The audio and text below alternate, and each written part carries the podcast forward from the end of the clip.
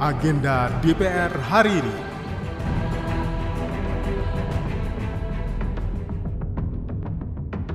Halo, apa kabar?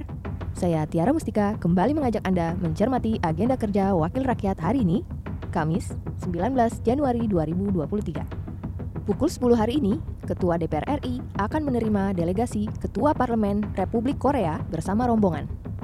Di jam 10 pagi dan jam 1 siang, Komisi 1 DPR RI akan melaksanakan uji kepatutan dan kelayakan calon anggota KPI Pusat periode 2022-2025 dengan agenda penyampaian visi misi dan tanya jawab.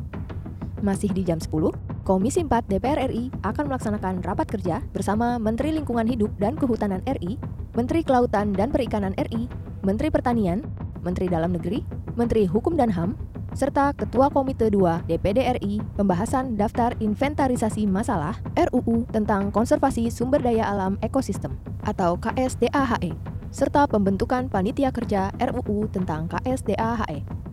Sementara Komisi 6 DPR RI akan melaksanakan rapat dengar pendapat umum dengan perwakilan anggota Koperasi Simpan Pinjam Sejahtera Bersama pada pukul 10 pagi rapat dengar pendapat umum dengan Ketua Gerakan Nasional Pemberantasan Korupsi Dewan Pimpinan Provinsi Kepulauan Riau pada jam 1 siang, serta rapat dengar pendapat umum dengan Aliansi Masyarakat Masen Rempulu pada pukul 2 siang.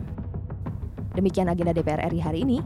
Jangan lupa untuk terus mengikuti dan menyimak kegiatan DPR RI dan dengarkan siaran langsungnya melalui website tvr.dpr.go.id/radio.